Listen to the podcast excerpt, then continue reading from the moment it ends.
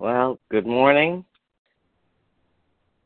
It is the 23rd of June. Who can believe it? Time is flying. Even with COVID, I can't believe we've been in the house since March. Although I must say I am going out a little bit more.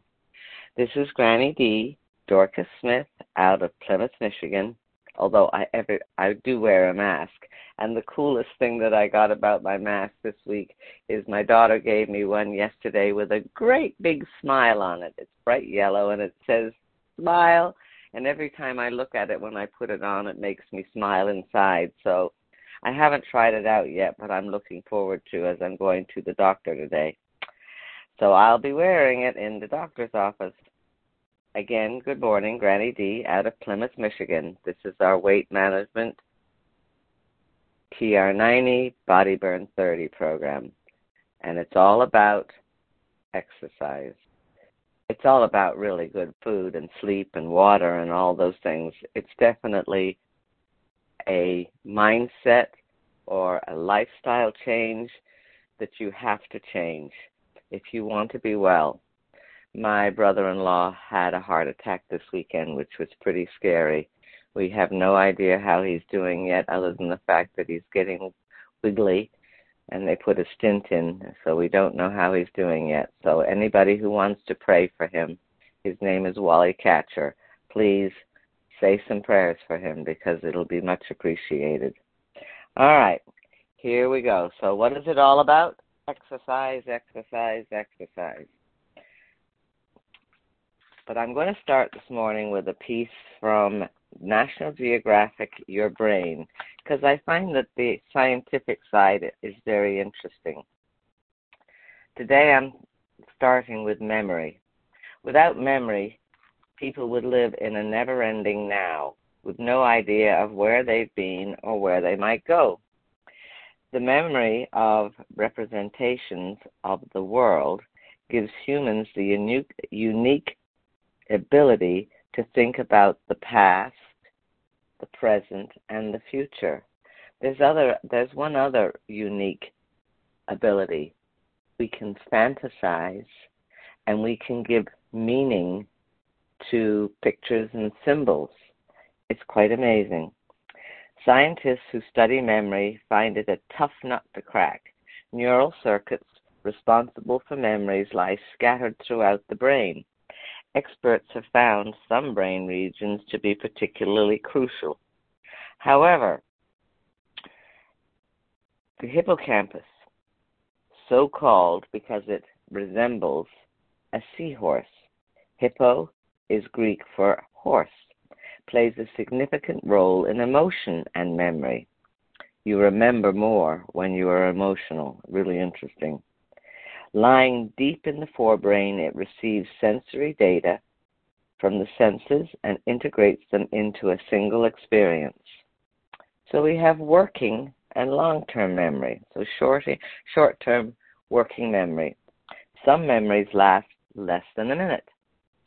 Some last a lifetime. Working memory, a type of short term memory, holds sensations for a few few seconds. You remember the last few words you spoke. Then working memory clears and you move on. Long term memory is more like a filing cabinet. Information is, is, is more likely to make the transition from working to long term memory if you pay a particular attention to it or associate it with strong emotion. Scientists find that the brain promotes forgetting, which is really interesting. It's a good thing, actually. When new neurons grow, they overwrite the old ones. Important memories grow stronger, while unimportant ones are weakened and you forget. You really didn't need to remember where your car keys were last week. However, the name of your new boss is burned into your brain by new connections, and that's another matter. Here's a little fact. Did you know, after hearing it twice, Mozart played a 12 minute choral composition from memory. Now, there's a talent that I wouldn't have, but he did. And he, can you imagine playing a choral composition from memory after only hearing it twice? A 12 minute choral composition. Holy cow. We have some amazing abilities. Don't cut yourself short. So, now I'm moving on to Brain Rules by John Medina. He talks about exercise. I am realizing that exercise is probably the most important thing we do. If you can get an exercise doesn't have to be hard work exercise. It can just be going for a walk. But keep moving. Keep moving. That's what gives oxygen to the brain. And oxygen is what makes our brains truly magical. Think about this. How about treadmills in classrooms or in workspace cubicles? If you remember when we were talking earlier, the experiment showing that when children aerobically exercised, their brains worked better. When the exercise was withdrawn, the cognitive gain soon plummeted. These results suggested to the researchers that the level of fitness was not as important as the steady increase in the oxygen supply to the brain. When you can't think, go for a walk. Why? Because it adds oxygen to the brain, and when you add oxygen to the brain, it works better. Otherwise, the improved mental sharpness would not have fallen off. Okay, so let me read this again. These results suggest to the researchers that the level of fitness was not as important as a steady inc- increase in the oxygen supply to the brain. Otherwise, the improved mental sharpness would not have fallen off so rapidly. So they did another experiment. They found that supplemental oxygen administered to healthy young brains without exercise gave a similar cognitive improvement. This suggests an interesting idea to try in a classroom. Don't worry, it doesn't involve oxygen doping to get a grade boost. But what if, during the lesson, the children were not sitting at desks but walking on treadmills? Students might listen to a math lecture by walking one to two miles per hour. Actually, 1.8 miles per hour seems to be the, the uh, speed. Or study English on treadmills fashioned to accommodate a, te- a desktop. Treadmills in the classroom might harness the valuable advantages of increasing the oxygen supply naturally, at the same time, harvest all the other advantages of regular exercise. Would such a thing deployed over a school year change academic performance? Until brain scientists and education scientists get together to show real world benefits, the answer is nobody knows. And then, the same idea could apply at work. With companies installing treadmills and encouraging morning and afternoon breaks for exercise. Board meetings might be conducted while people walked 1.8 to 2 miles per hour. Would that improve problem solving? Would it alter retention rates or change creativity the same way it does in the laboratory? The idea of integrating exercise into the workday may sound foreign, but it is not difficult. Medina says, I put a treadmill in my own office, and now I take regular breaks filled not with coffee, but with exercise. I even constructed a small structure upon which my laptop fits, so I can write email while I exercise. Now, get this. At first, it was difficult to adapt to such a strange hybrid activity. But guess what? It only took a whopping, ta da, 15 minutes to become fully functional at typing on my laptop while walking 1.8 miles per hour. There's a thought. Working on your laptop by, while walking on a treadmill. Medina says, I'm not the only one thinking along these lines. Boeing, for example, is starting to take exercise seriously in its leadership training problem, program. Sorry. Problem solving teams used to work late into the night. Now, all work must be completed during the day. So there is plenty of time for what? exercise, and sleep. As a result, more teams are hitting all of their performance targets. Boeing's vice president of leadership has put a treadmill in her office, in her, her, her, her office. Don't you love it? And she reports that the exercise clears her mind and helps her focus.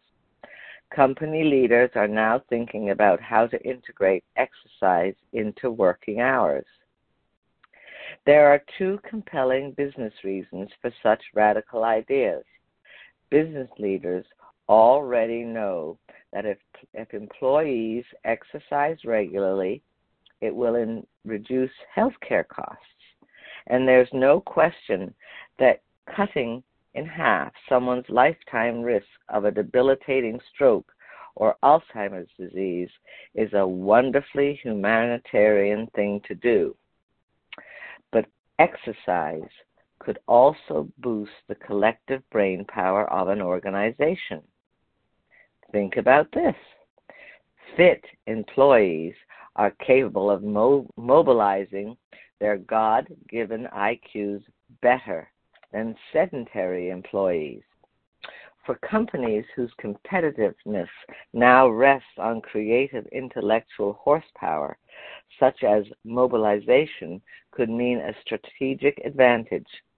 In the laboratory, regular exercise improves, sometimes dramatically so, the problem solving abilities, the fluid intelligence, and even the memory.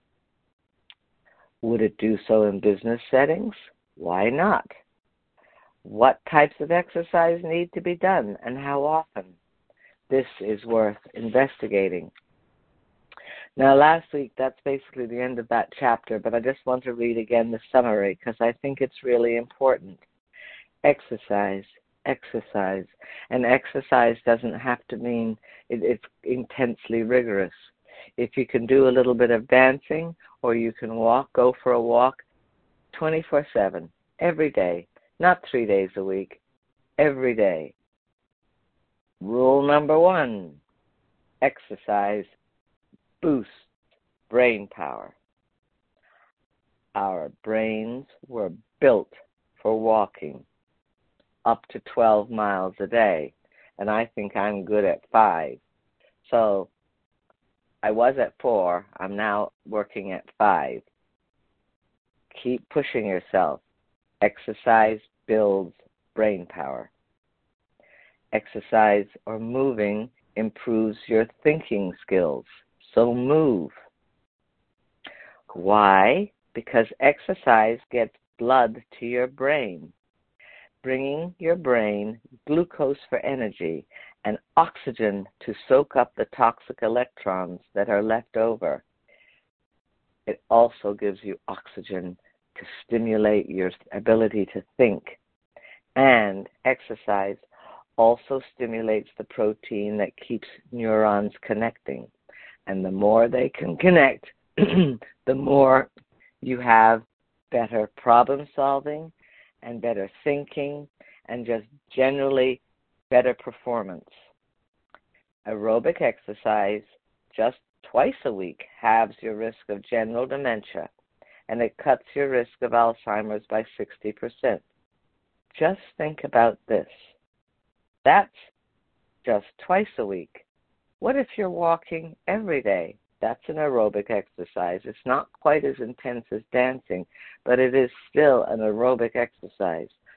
So if you can get out and walk every day, it will truly, truly improve your brain power. It will improve your memory. It will improve your anxiety. It will improve your overall feeling feelings of worth and it will help you deal with depression. Move, move, move. Next week, I'll begin with survival. Rule number two the brain has evolved too. Why do we have such a big brain? I'll give you a hint. Because we figured we could either be big boned and strong or we could have a big brain. And for whatever reason, the human species decided to have a big brain. We solve our, our earth with our brain, with our intelligence, because we're clever. Now we just have to figure out how to do it right because, yes, we can do it. All right, I'm going to finish. It is past the hour. I didn't realize I was going to go so long. Thank you for being on the weight management call. This is Granny D, Dorcas Smith out of Plymouth, Michigan.